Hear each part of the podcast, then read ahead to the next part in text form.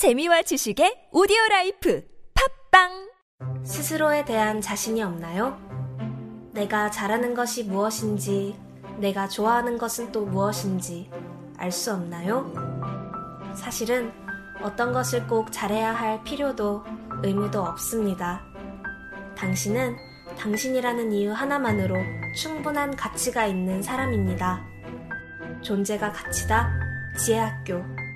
철학인문학 대안학교 지혜학교에서 신편입생을 모집합니다. 안녕하세요. 안녕하세요. 봉하마을을 둘러보던 당신처럼 이곳에 오면 어른도 아이도 걸음이 느려집니다. 노란 바람개비, 처음 보는 호랑가시나무, 5월부터 상시 개방 중인 노무현 대통령의 집까지 곳곳에서 우리 발길을 붙잡거든요. 노무현 대통령 귀향 10주년, 봉하마을의 더 큰 성장을 위해 노무현 재단과 함께 해 주세요. 후원 회원 가입 문의 1688-0523 10년 후 연구소 조소장입니다. 올 여름도 많이 더울 듯한데요. 칠하면 시원해지는 cool roof 페인트 들어보셨나요? 우리 집도 지구도 함께 시원해지는 cool roof 캠페인이 4월 22일 지구의 날부터 6월 21일 하지까지 진행됩니다. 옥탑방에 살거나 cool roof 계획이 있는 분은 페이스북 10년 후 연구소를 찾아주세요. 노루페인트, 두온 에너지원, 서울시 에너지 시민협력과가 함께합니다. 골반 잡자 바로 잡자 바디로직 허리 통증 바로 잡자 바디로직 몸매 교정 바로 여름에도 잡자, 아시죠? 바디로직 라이트. 통기성이 좋아서 한여름에도 쾌적. 신축성은 여전해서 내 몸에도 최적. 올여름도 자세가 좋아지는 골반 교정 타이즈 바디로직 검색창에 골반 교정 바디로직 라이트.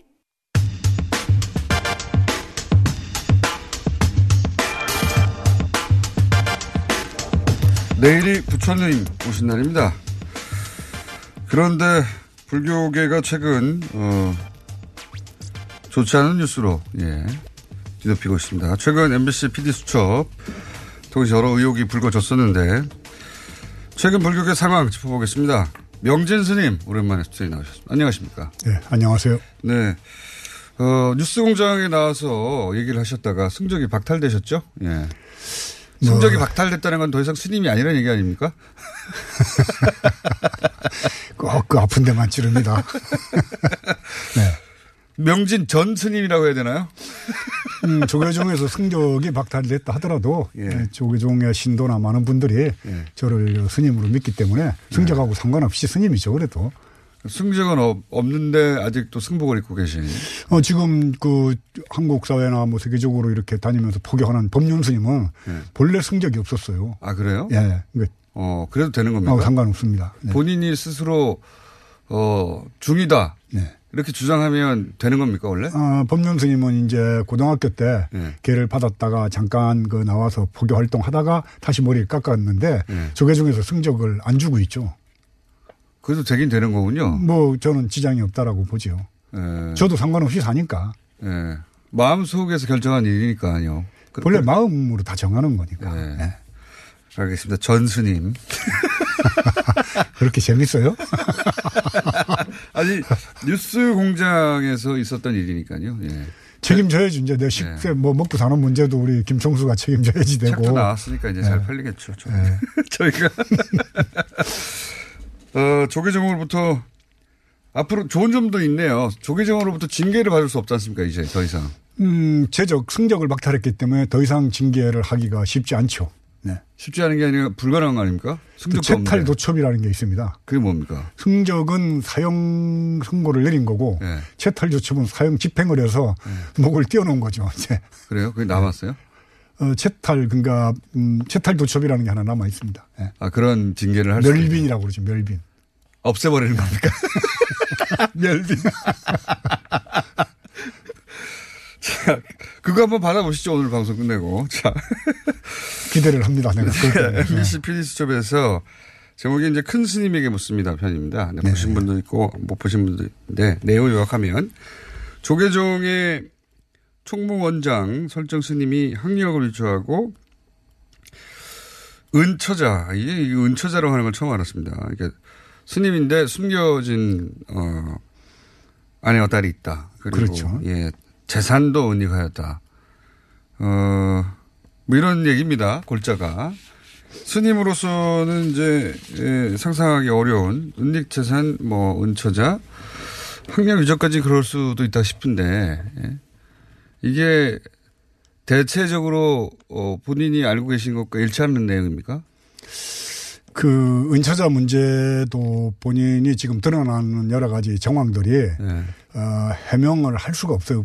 유전자 검사를 한다고 그랬는데 네. 그거 한다고 그런 지가 벌써 어, 1년 가까이 돼 가는데 못 하고 있고 아 그래요? 에, 또 재산 문제는 뭐 앞으로 더 해명을 하겠다고 그러니까 지켜보는데 저는 사실 여기서 제일 중요한 게 학력 위주로 봅니다. 그래요? 왜냐하면 은처자는 네. 일찍 출가를 해서 살다 보면은 네. 어떻게 해서 여자를 만나는 경우가 있죠. 네. 아, 뭐, 출가했다가 다시 돌아갔다 다시 출가할 수도 있는 일이고. 아, 네. 그럴 수도 있고 네. 또뭐 공부는 안 되고 하다 보니까 어떻게 이쁜 여자를 만나서 애를 낳았다. 네. 근데 너무 일찍 출가를 해서 할수 있는 게 아무것도 없어요. 연불하고 목탁 치는 것밖에. 네. 그러니까 할 수 없이 몰래 은처자를 감춰놓고 본인은 스님 생활하는 사람들이 에, 있긴 있다. 제가 옛날부터도 있었죠. 근데 아. 다 아주 극소수로 있었기 때문에 네. 알고도 그냥 모른 체 하고 네. 어, 또 그냥 서로가 그냥 불쌍하잖아요. 나가서 어찌할 할게수 없으니까. 없어서 네. 어찌할 수 없어서 뭐 아주 어린 시절 출가했는데. 네. 사실은 또 일반인의 삶을 살고 싶어서 또 중간에 그랬다가 또뭐 네. 어, 그렇게는 또살 수가 없어 다시 돌아오기도 하고 그냥 네. 계속 중, 중으로 그냥 있기도 하고. 아. 그래서 은처자 문제에 대해서는 그런 분들도 제가 뭐 있는 분들을 몇분 아니까. 예. 근데 그분들은 그건 인간적으로 이해해야 할 문제다. 그런 예. 분들은 공식적으로 큰 절을 맡거나 네. 총문장을 하거나 본사 주지는 안 하는 거예요. 조그만 절에서 그냥 먹고 사는 수행하면서. 정도로 이렇게 예. 하기 때문에 그리고 본인이 미안해하고 그 문제를. 이미 그러면 이미 그건- 그렇게 내가 이제 불안전한 상태에서 이미 아니요, 저, 그, 자식이 생겨버렸는데 어떡하냐. 그렇죠. 예. 먹고 살 길은 아, 없고. 그런 거, 그런, 그런 거군요. 예. 그런데 이제 설정 스님의 그 학력 문제가 제일 저는 중요한 문제로 보는데 예. 왜 학력? 문제는 본인이 예. 서울대학교 앞에 가서 사진까지 찍어요. 거짓말을 하기 위해서. 아, 어쩔 수 없었던 일이 아니라는 말씀이시군요. 그렇죠. 말하자면. 이건 아주 계획적이고 또 이건 사기죠. 음. 그렇게 해서 본인이 라디오 인터뷰나 뭐 신문지상 인터뷰를 하면서 서울농대를 다닐 때 교수님이 누구누구였는데 교수님 이름을 줄줄 외우면서 아. 이게 더 가증스럽고 아주 그 못된 아, 그 저자의. 경우는 인간으로서 어쩔 수 없는 정황들이 존재하지만 그렇죠. 네. 학력 위조는 자기가 의도적으로 만든 사기다 사기. 사기죠, 이거는. 아, 그렇군요. 이것만 갖고도 세속 같으면은 어, 고위직에 있다가 다 내놔야지 됩니다. 그렇군요. 그런데 그런 분들이 어 조계종의 그 자리까지 올라가서 안 되는 거다. 본래 이 학력 위조는 본인이 그 또 해명을 하면서 와전됐다라고 얘기를 합니다. 학력 위조는 와전이 됐다라고 해서 사과하는 걸로 넘어갔는데 와전이라 하면 본인이 그런 주장한 한 적이 뭐가 없는데 잘못 전해졌다는 사람들이 잘못 말았다. 근데 그 본인이 쓴 어떻게 살 것인가라는 책 70페이지에 보면은 네. 뭐라고 했냐면은 서울대학교 농과대학교 유명한 유달령 교수님이나 이런 분들 들먹거리면서 아. 이분들이 나를 아껴줬다. 이렇게까지 거짓말을 한단 말이에요. 그렇군요. 그래서 학력 위조가 그냥 이제 학력 위조, 은처자, 은닉 재산 이렇게 쭉 나열돼 있으면 일반인 같은 경우는 수님이 어떻게 아내와 딸이 있어 라고 음, 이게 가장 중하다고 보는데 그게 아니라 이거는 살다가 어쩔 수 없이 그럴 경우도 있는 스님들이 있긴 있다. 네, 네. 어, 그런 것이고 학력 위조는 의지를 가지고 사기를 친 것이고 그렇죠. 어. 그리고 갑질의 그 거짓말은 진실일 때가 많고 그러니까 뭐 의혹이나 이런 거는 거의 다 사실로 드러날 때가 많고 네. 을들의 그 이제 의혹은 되게 갑들이 뒤집어 씌워가지고 만드는 경우가 많죠. 맞습니다. 예. 꼭 그런 건 아니지만 그런 경우가 아니 199% 그렇습니다. 그래서 그런 이 이제 PD 수첩이 그런 어 방송을 했고 이 이후에 어뭐 조기종이나 혹은 뭐 그 불자들은 어떻습니까 반응이? 이, 이 부, 이 부분에 대해서 학력 문제나 은처자 문제가 원장 선거 전부터 얘기가 됐었어요. 그래서 예. 본인도 원장이 되고 나면은 이 문제를 깨끗하게 해명하지 않고는 원장 수행을 할 수가 없다라고 판단한다라고 원로회에서 얘기를 합니다. 네. 그리고는 이 문제를 그냥 듣고 부처님도 그런 의혹을 받았다라고 이렇게 하면서 넘어가니까 더 괘씸한 거죠. 부처님도 그리고- 학력 위조의 의혹을 받았어요? 의혹 그런 건 아닌데 부처님도 여러 가지 의혹을 아, 받았는데 다른 종류의 네. 예. 그런데 이런 분을 다시 원장으로 만들고 지금도 이런 의혹이 드러나는데도 이런 그 원장을 옹호하고 외호하는 조계종의 권승들한테 제가 해주고 싶어서 하나 적어가지고 나온 게 있습니다. 네. 아 그래요? 예. 이게 만해 스님, 만해 한용원 스님 예. 일제 때 33인 중에 예. 마지막까지 변제를 안 했던 분이죠. 예, 예. 그분이 그 했던 말씀이에요. 세상에서 제일 더러운 것이 무엇인지 아십니까? 제일 더러운 것을 똥이라고 하겠죠. 그런데 똥보다 더 더러운 것은 무엇일까요? 나의 경험으로는 송장 썩는 것이 똥보다 더 더럽더군요. 왜 그러냐 하면 똥 옆에서는 음식을 먹을 수가 있어도 송장 썩는 옆에서는 역하여 차마 먹을 수가 없기 때문입니다. 송장보다 더 더러운 것이 있으니 그것이 무엇인지 아십니까? 이게 전국 본산 31개 권승들을 모아놓고 네. 총독부에서 했던 연설입니다. 예. 거기다 대고 그건 이 앞에 있는 31산 본산 주지 내놈들 권성놈들이라고 불효령을 내립니다. 어, 각 주지를 다 모아놓고 예. 당신들이 송장보다 더 역겹다고. 똥보다 더 더럽고 송장보다 더 역겨운 냄새나는 더러운 놈들이라고. 제가 조계종에 지금 네. 그 에, 원장 주변에 권승으로 있고 자승까지 합쳐서 네. 에, 이런 사람들에게 전해주고 싶은 얘기를 에, 만해 스님이 일제 치하에서 이렇게 말씀하신 것으로서 왜 더럽다고 했나요? 마녀 스님은. 그 당시에도 그 승려들이 예. 총독부에 그 친일을 하면서 아. 큰그 못된 짓 하고 처자식 거느리고 살고 재산을 모으고 했거든요. 음. 그러니까 그 스님들이 또 그 불도를 닦는 게 아니라 정치화되고 뭐 당시로 치면 친일을 하고 그런 걸 지켜보면서 어 당시에 주지들에게 당신들이 제일 더럽다. 그렇죠. 그러니까 그 이명박 정권 하에서 자승 원장 같은 경우가 이명박의 하수인으로서 내가 그때 우리 김총수하고 이렇게 얘기하면서 자승은 이명박의 사냥개라고 그랬다가 이제 그게 징계가 되는 이제 워딩이 되는데 승적 박탈되셨죠. 그래서 사냥개한테 크게 물린 거죠. 그래서 어, 뭐 1년이 훨씬 넘었어요. 그 이후에 다시 어 신, 신분이 복원되지 않았습니까? 복원되지 않았나요? 아니 그렇지는 않습니다. 그냥 네. 계속 박탈 상태입니까? 예, 예. 그러니까 제가 전 스님이라고 하는 거 아닙니까? 아하, 만에, 만에 스님이 그런 말씀 하셨군요. 예, 제일 들어온 게 바로 그렇게 어, 제 앞길 찾아서 정치하고 결탁하고. 예. 그 당시에 이런 내용들이 그 당시 동아일보에 기사로도 나갔었고 지금도 강원도 만해 마을에 가면은 만해 마을에 그 기록이 이렇게 그 게시가 돼 있습니다. 예. 대단한 분이었죠. 만야 여순. 대단한 그 꼴통 스님이었죠. 아니, 총독부가 보기 싫다고 집을 북향으로 지어가지고 시무장이 그 총독부 쪽을 안 바라보고 북쪽을 바라보고 있을 정도로 어, 일본에 대해서 친일, 그 친일한 사람들에 대해서 아주 신랄한 비판을 했거든요. 그러니까 식민 시대에 예. 네, 대단했었죠. 조선 총독부를 향해서 그렇게 말할 수도 있고 말할 수 있다는 게 대단한 거죠, 사실은. 네. 아니 근데 이제 그 스님도 전 스님이죠, 참. 명진 전 스님도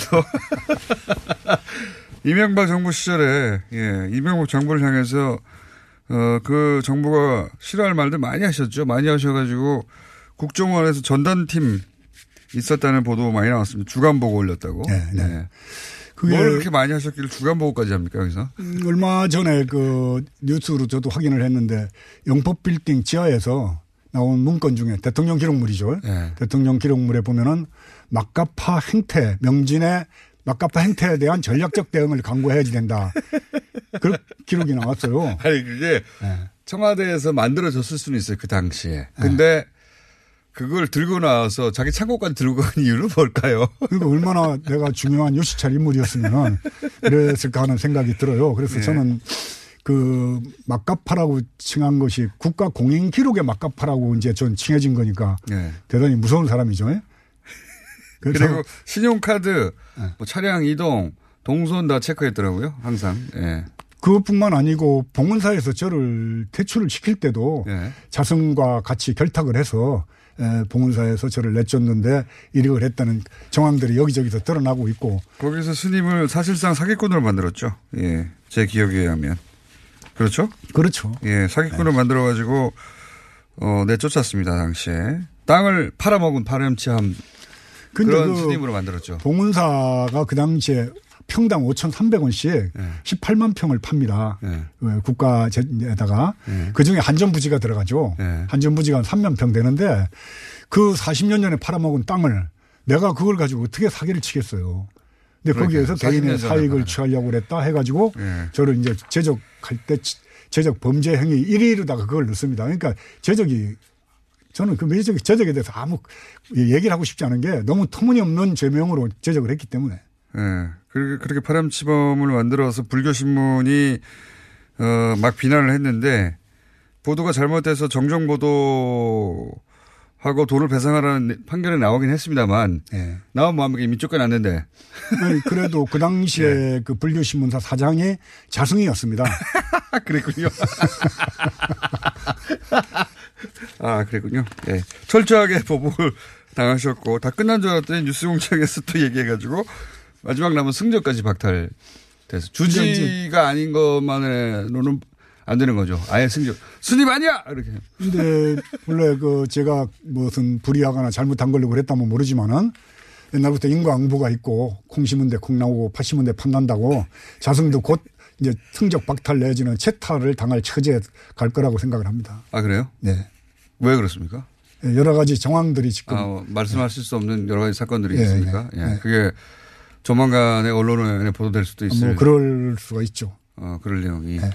네. 그러면 조계종 관련해서는 조계종이 이제 정치적으로, 예, 어, 여러 가지 끈 이전 정권과 마련하느라고 부산했고, 어, 그랬던 얘기 쭉 해오셨는데 지금도 여전히 그렇습니까? 지금 과거의 관행들은 사라지고 새로운 인물이 돌아, 이제 채워졌나요?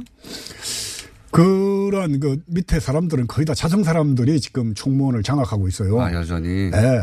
그러니까 이명박이 박근혜를 내세우고 뭐 아니면 전두환이 노태우를 내세우고 상황 노릇 하려고 했던 것 같이 자성도 역시 마찬가지로 지금 상황 노릇을 하고 있습니다. 아, 그렇군요.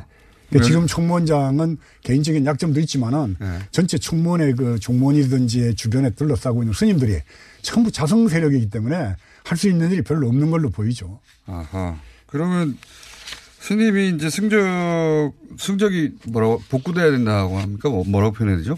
불교교 용어가 있습니까, 따로? 어, 승적이, 뭐 승적을 되찾는다, 어쨌든. 그렇죠. 예. 되찾을 날은 아직 멀었군요. 저는 뭐 별로 기대도 안 하고 되찾고 싶은 생각도 없고 너무 후리해서 좋아요. 아니, 우리 김호준 총수하고 뭐, 한 냉면 먹으면서 슬쩍 고기 밑에 깔아서도 먹어도 되고, 그 깔고 먹던 거지. 왜 얹어놓고 먹어도 되는 거지, 이제. 그렇죠. 스님 아니니까. 네. 다- 이게 정확하게 모르겠는데, 이게 파괴된 거라고 봐야 됩니까? 뭐 어떻게 보, 는 겁니까? 승, 제적이 되면은 승복도 못 입고 절에서 못 살게 돼 있어요. 그 스님이 아닌 거죠, 더 이상. 그렇죠. 예. 네. 왜 이렇게 승복 입고 머리 아직도 깎고 다니세요, 근데? 대한민국 헌법에 예. 머리 깎지 말아라 아니면 이런 옷을 입지 말아라는 그런 법이 없습니다. 예. 하지만 갈 수 있는 절은 없는 거죠. 예. 어, 그렇죠. 자. 나는 어디 갈 데도 없고 저에서 성적박 달던 게 그렇게 재밌어요. 박수를 치면서 좋아하네 참. 아니 그렇다고 해서 기죽을 뿐이 아니어서 제가 박수 네. 치는 겁니다. 제가 오- 나오신 김에 나오신 김에 이것도 한번 여쭤보려고요. 아, 요거 하기 전에 책 얘기 먼저 잠깐 하자면 왜냐하면 이제 먹고 사시는 분들도 힘들 것 같아가지고 스님 어떤 게 잘 사는 겁니까?라는 책을 명주 스님 내셨어요. 예. 촛불 이후에 예. 정말 우리 사회가 왜 이렇게 촛불까지 들고 나올 정도로 우리가 참 이 험한 세상을 살았는가에 대해 반성하면서 예. 뭐 새로운 세상을 꿈꾸려면 우리는 어떻게 해야지 되나 예, 그런 것들을 고민하면서 썼던 겁니다. 그, 그 중에 대표적인 거는 어, 호박에 줄 긋는다고 수박 되느냐는 말이 있는데 왜 호박에다 줄을 그어가지고 수박이 되려고 그러느냐. 호박은 호박대로 호박나물, 호박떡, 호박범벅, 호박국 뭐 여러 가지 해먹을 수가 있는데 호박이 수박 되려고 그러다 보니까 수박도 안 될 뿐만 아니라 자기 정체성을 잃어버린다. 그러니까 우리는 자기 내면의 세계에 자기의 가장 온 좋은 점을 찾아서 그걸 발휘시켜야지. 남 따라다닌다고 부지런히 따라다니다 보면 정신없이 따라다니다 쓰러지고 만다. 뭐 이런 내용들.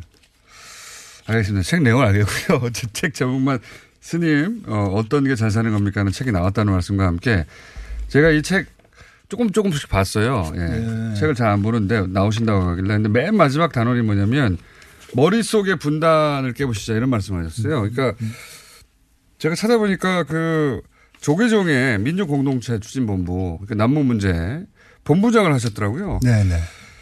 그러니까 90년대부터 남북 교류, 예. 그렇죠. 예, 일선에 계셨고.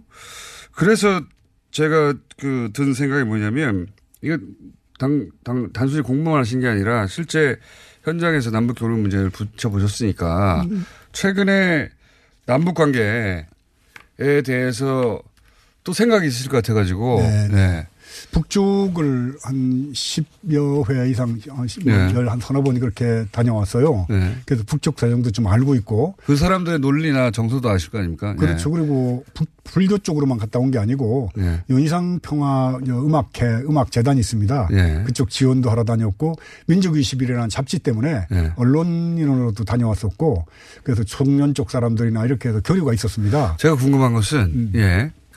그 제가 나오셔서야 이제 아 어, 스님도 가끔 남북 문제 교착 상태나 최근처럼 어, 남북 관계가 원래 어렵죠 사실은. 네. 어렵습니다. 한꺼번에 다 풀릴 것 같아도 또 중간 중간 이런 갈등이 있기 마련인데 아 최근에 사태를 보면서 스님한테도 한번 여쭤볼 거 하는 생각 처음 했어요. 근데 나오신 김에 그리고 앞으로도 이제 이런 문제 생기면 어한 번씩 여쭤보겠습니다. 전화 연결해서라도 네, 네. 어 지금 이 갈등의 본질이라고 할까요? 이렇게 세부적인 내용 말고 남북 문제가 어 판문점 선언을 확 이제 한 발 크게 내딛긴 했지만 뭐 중간 중간에 뭐 암초들이 있지 않습니까 지금 네, 계속해서 네, 네.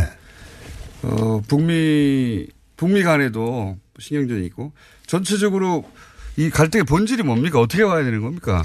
지금 어떻게 북쪽에서 뭐 태영호 문제라든가 예. 여러 가지 이제 뭐 뭐 북쪽으로 전달난리라는 거라든가 네, 예. 이런 얘기는 했지만 실제 근본적인 문제는 예.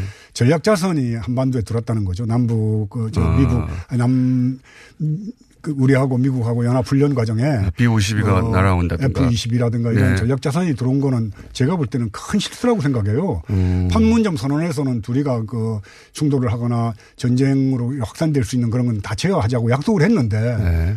안 들어오던 B52까지 들어오는데 그렇죠. 그럼 역지사지로 바꿔놓고 생각해 보면은 북쪽이 만약에 네. 남쪽에 주한미군이 없는 상태에서 네. 북쪽이 중공군이 뭐 몇십만이 들어온다든가 탱크가 들어오고 네. 러시아 비행기가 들어오고 잠수함이 들어오고 무슨 항공모함이 돌아가지고 네. 동해 서해에서 훈련을 한다고 그럴 때 네. 과연 서울 시민이 발을 뻗고 잘 수가 있을 음. 것인가 그런 전략 자산 같은 게 한반도에 들어오면은요 하긴 주한 아, 주북, 어, 중군은 없죠. 그렇죠. 예. 그래서 음. 남쪽에서 군사 훈련을 하면은 북쪽의 군인들은 군화끈을 못 풀고 그냥 잡니다. 음. 그런 그 항상 불안이라든가 위협을 느끼는데 그거를 판문점 선언을 해놓고는 얼마 안 있어가지고 어 한미 간에 군사훈련 하면서 안 들어오던 전략자산까지 들어왔다는 건 나는 내가 보기에는 문재인 음. 정권이 그 부분은 크게 미스를 했고 음. 미국도 어, 터무니없는 짓을 했다라고 저는 보는 거죠. 음. 그러면 누가 가만히 있겠어요.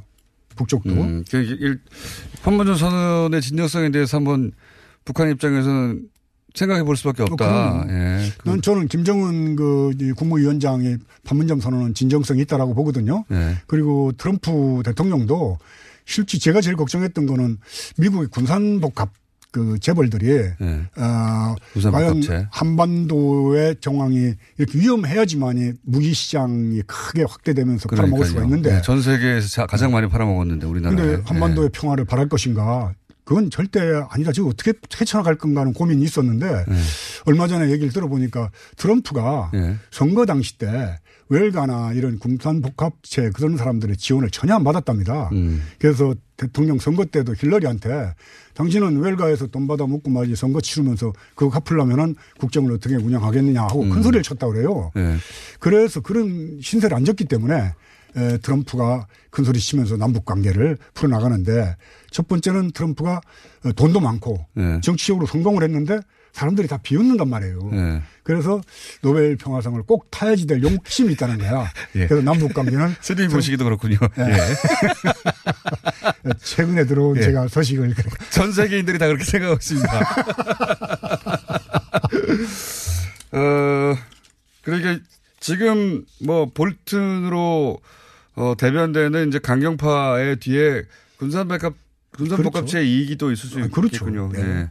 그런 얘기들도 있었, 있긴 있었습니다. 네. 아니 그거는 그동안에 쭉 그 9.19 합의를 깨뜨린 거라든가 네. 뭐 여러 가지 미국이 북쪽하고 제네바 협정 깨뜨리고 하는 과정 속에도 네. 보면 뒤에 한국의 제일 큰 무기 시장이 없어지는데 미국으로서는 얼마나 큰 손해입니까? 그러니까요. 그게 뭐 1조, 2조도 아니고요. 그럼요. 예. 그 어마어마한 시장이 갑, 뭐 갑자기 사라지지는 않겠지만 점점 축소되는 방향의 결정들에 대해서 싫겠죠. 그렇죠. 예.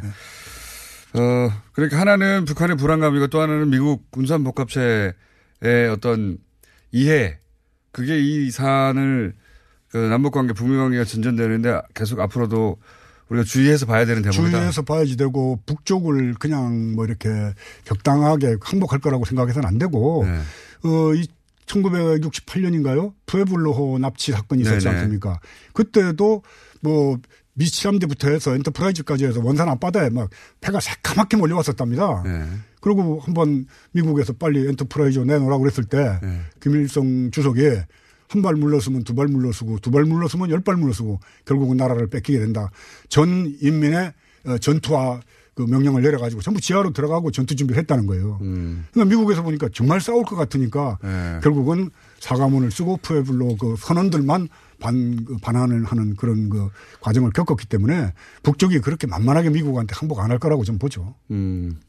그러니까요. 그런데 거기다 대놓고 볼튼이라는 자가 어 항복하면 살려는 줄게 이런 식의 태도니까 그렇죠. 받을 수가 없는 거였죠. 예. 그리고 북쪽에 또 군부가 있잖아요. 군부. 예, 예. 군부를 달래면서 이렇게까지 끌고 오는 데는 아마 어, 굉장한 노력을 기울였어라고. 내부 정치도 쉽진 그렇죠. 않겠죠. 예. 네. 군부의 자부심, 민 핵을 포기하려고 하면 어 북한 내부적으로도 정치 논리가 필요하고 정, 저는 그 문제에 대해서도 북쪽이 저걸 어떻게 수습을 했을까에 대해서 굉장히 왜냐하면 북쪽의 군부라는 건 실질적으로 정권 자체거든요. 맞습니다. 네. 예. 근데 저걸 달래가지고 그 나이도 35밖에 안된 사람이 어떻게 끌고 갈까? 그 굉장한 거죠. 제가 보기에는. 지금까지 끌고 온 것만도 대단하다고 대단하다고 보는 거죠. 정치력이. 예. 아, 이 얘기가 더 재밌네요. 그- 왜냐하면 그 스님이 단순히 그냥 신문 보고 하는 얘기가 아니라 오랫동안 남북 어, 문제를 직접 다뤄오셨기 때문에 그리고 요즘도 할 일도 없어가지고 아니, 다뤄온 정도가 아니고, 다뤄온 정도가 아니고, 저를 이명박 정권에서는 간첩으로 만들려고 그랬었잖아요. 네. 맞습니다, 맞습니다. 그때 어떻게든 간첩으로 만들려고 했죠. 실패했지만. 간첩은 아니니까요. 만들 수가 없었던 거죠. 아니, 북의 정찰총국에 직접 지령을 받는 단체, 이렇게까지. 민족 21을 간첩단으로 만들려고 한 거 아닙니까? 예, 예. 간첩 만드는데 실패했죠. 자, 오늘 여기까지 하고, 어, 의외로, 어, 다른 얘기보다, 왜냐면 앞에 얘기들은 계속 들어왔던 얘기고요. 사실 오늘은 책 광고하러 나왔는데, 책 광고는 제대로 못하고. 최근 제목을 제가 한 번 더 말씀드리겠고, 가끔 이 남북 문제 관련해가지고, 왜냐면 또 스님 입장에서 보는 남북 관계가, 어, 주- 전문가시니까 오랫동안 하셨고, 20몇 년 동안 직접 만나셨고, 북쪽 사람들, 북쪽 사람들의 주장도 알고 계시고 해서 가끔 그 문제로 제가 한번 연결하겠습니다. 어, 괜찮습니다. 예. 네. 이번 위기는 어떻게 극복해야 되는가. 예. 뭐 이런. 알겠습니다. 네. 자, 오늘은 여기까지 하겠습니다. 지금까지 그 한때 스님이셨던 분이죠. 참. 1년 전까지만 해도 스님이셨는데 책을 하나 내셨습니다. 어, 스님 어떤 게 잘 사는 겁니까? 를 내신 명진 전 스님이었습니다. 감사합니다. 네, 감사합니다. 네. 오늘 녹음 끝나고 한 잔? 술 끊는다며 새해가 되면 술 끊겠다는 결심들 많이 하시는데요 네. 쓸데없는 짓 하지 마시고요 네, 술 친구미 있잖아요 아니 다들 술자리만 있으면 오라고 난리잖아. 술친금 들고 가야지. 술친금을 그렇게 퍼주니까 부르지. 술친금이 있어야 술자리가 오래 간단 말이야. 내 친구들이 전부 다 술친금 인정했어. 오빠도 한 잔 콜? 그렇다면 가지야. 네이버에 술친금을 검색하세요. 멀쩡합니다 오빠, 우리 어디 가는 거야? 정수 가지. 와, 우리 말 타러 가는 거야? 그렇게 좋아? 고민하지 말고 장수로 오세요. 온 가족이 즐기는 승마 체험과 국내 최대 규모의 말역사 체험관 등 장수에는 정말 볼 것, 누릴 것들이 넘쳐난답니다. 말의 심장 소리를 직접 느껴보는 장수에서의 하룬 여행. 장수는 항상 가까이 있습니다. 주말 여행은 장수로. 승마 체험 예약은 063-350-5486. 제가 이 김치의 맛을 보증합니다. 김치를 뭘로 보증한다는 거야? 김치에 들어가는 재료가 모두 국내산이래. 당연한 거 아니야? 식약처 해썹 지정을 받아서 엄청 위생적으로 관리한대. 아니, 당연히 그래야 되는 거 아니냐고. 30년째 김치만 만들어온 서부농산 이담채 김치라고. 당연한 것들을 당연히 갖추고 30년 전통의 노하우까지 담아낸 서부농산 이담채 김치. 정말 맛있어요, 이 김치는. 지금 바로 딴지 마켓에서 구입하세요. 오빠 머리 숱이 엄청 풍성해졌는데? 그래? 혹시 퍼프 면적이 커서 빠르고 파워풀하게 머리를 풍성하게 만들어준다던 헤이브로 헤어 파워 쿠션을 써서 그런가? 뭐, 뭐라고? 아니, 압도적 코팅 원료로 두피를 보호하면서도 머릿속을 꼼꼼하게 채워주고 남자의 자신감도 같이 채워준다는 헤이브로 헤어 파워 쿠션을 썼거든. 응? 헤이브로? 남자의 자신감 1분 안에 채우자. 헤이브로 헤어 파워 쿠션. 포털에서 헤이브로를 검색하세요. 헤이브로.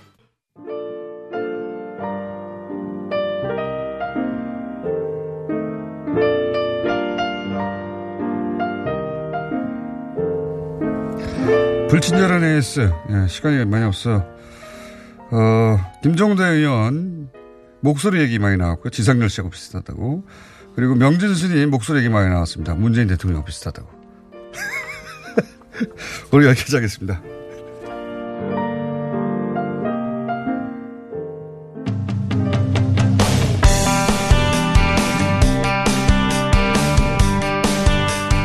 지난 대선 이후 처음으로 모십니다. 네. 바른미래당 서울시당 공동위원장을 갑자기 사퇴하신 진수희 전 의원 모셨습니다. 네, 안녕하십니까? 안녕하세요. 진수입니다. 오랜만입니다. 예. 예, 오자 떼거리로만 오시다가 단독으로 처음 오셨는데. 그래서 엄청 긴장돼요. 예, 예. 이게 통상 잘 없는 일이라 이 선거를 앞두고 바로 그 위원장 자리를 사퇴하는 경우는 제가 거의 못 본 것 같은데요. 네. 아니 제가 뭐 선대위원장 자리를 사퇴한 것도 아니고요. 그래서 서울시당 위원장도 서울시당 위원장 지금 시당 위원장으로서 이제 제일 중요한 공천 거의 다 마무리 거의가 아니고 다 마무리했고요. 서울 지역 같은 경우 마무리했고 지금 이제 선거 체제로 들어가기 때문에 제가 시, 시당위원장직을 유지하냐 안 하냐는 뭐 그렇게 크게 영향이 없습니다. 영향이 없지만 시당위원장을 굳이 사퇴하지는 않죠. 아니 저는 예. 제 지역에 좀 집중을 하려고요. 제가 시당위원장 맡으면서 제 지역을 거의 돌보질 못해서 후보도 막 지금 못 내서 비어 있는 데도 있고 그래서 나온 네. 후보들을 만이라도 제가 열심히 도와야 돼서 제 지역에 집중을 해야 되겠다는 의미도 있었습니다. 네, 그 의미만 있다면 무도한 작태란 말을 안 했겠죠. 아, 그거는요. 왜 제가 무도한 작태라고 하셨어요? 예. 제가 뭐 제- 잠깐만요. 공식- 이렇게 예, 예. 했습니다. 송파 을에 예, 예. 박정 뭐다 박정진 읽으세요. 후보를 놓고 벌이는 무도한 작태를 보면서 어, 어, 어. 통합을 뼈저리게 후회했다. 아, 그 얘기는 제가 그거를 뭐 공식 기자회견, 아니, 변명이 아니고 네. 공식 기자회견 한 것도 아니고 기자들한테 막 입장문을 쫙 돌린 것도 아니고요. 저희들 그 오래 전부터 구 바른정당 쪽 위원장들이 참여하는 단톡방이 있어요. 네. 거기에 그냥 우리 이제 비유적으로 그렇게 얘기해요. 거기 참여하는 위원장들이 아유 우리 시집간 딸이 네. 그냥 편하게 와서 얘기하는 친정 같은 곳이다 여기는. 그러니까 그렇게 본- 비유를 하거든요. 그러니까 본심인가니까. 아, 그래서 그냥 뭐 친정에 와서 시집 욕도 하고 시부모 흉도 보고 예. 그러니까 여과 없이 그때 제가 약간 속상했었던 그런 예. 마음을. 밤에 쓴 밤에 쓴 편지처럼 아, 예. 그렇게 토로하다 보니까 저는 그게 언론에 나갈 거라고는 꿈에도 생각을 못했고요. 그러니까 진짜 마음이었던 거죠. 아, 아니 근데 이제 네. 모르시는 분들을 위해서 네. 어, 송파 을의 그 공천이 왜 확정이 안 되고 있는 겁니까?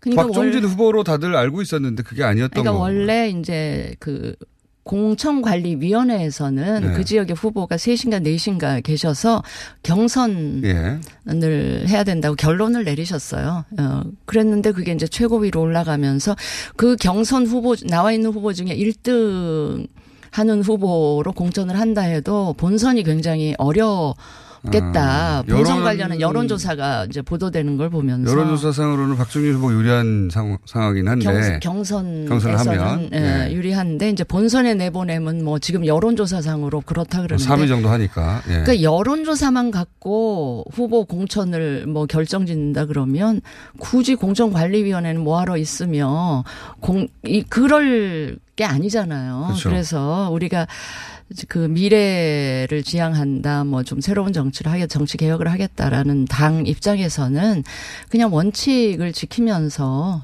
민주적으로 경선을 하면 좋겠다는 게 또 일각의 그 입장이고요.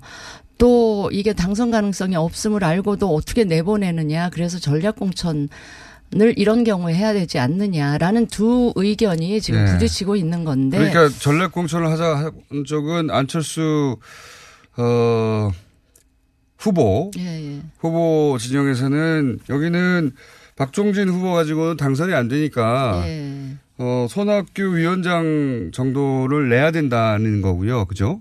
그런데 이제 입장이. 손학규 위원장이 나오셨을 때는 그러면 이길 수 있다라는 뭔가 객관적인 그런 데이터가 있는지 저는 모르겠어요. 뭐 네. 여론조사가 얼마 전에 쉽진 않겠죠, 지금 지역에서는. 됐었다는 이야기도 있는데 내가 네. 수치를 모르니까 그리고 지금 여론조사가 그대로 선거 결과에 반영된 참고는 되겠지만 그대로 네.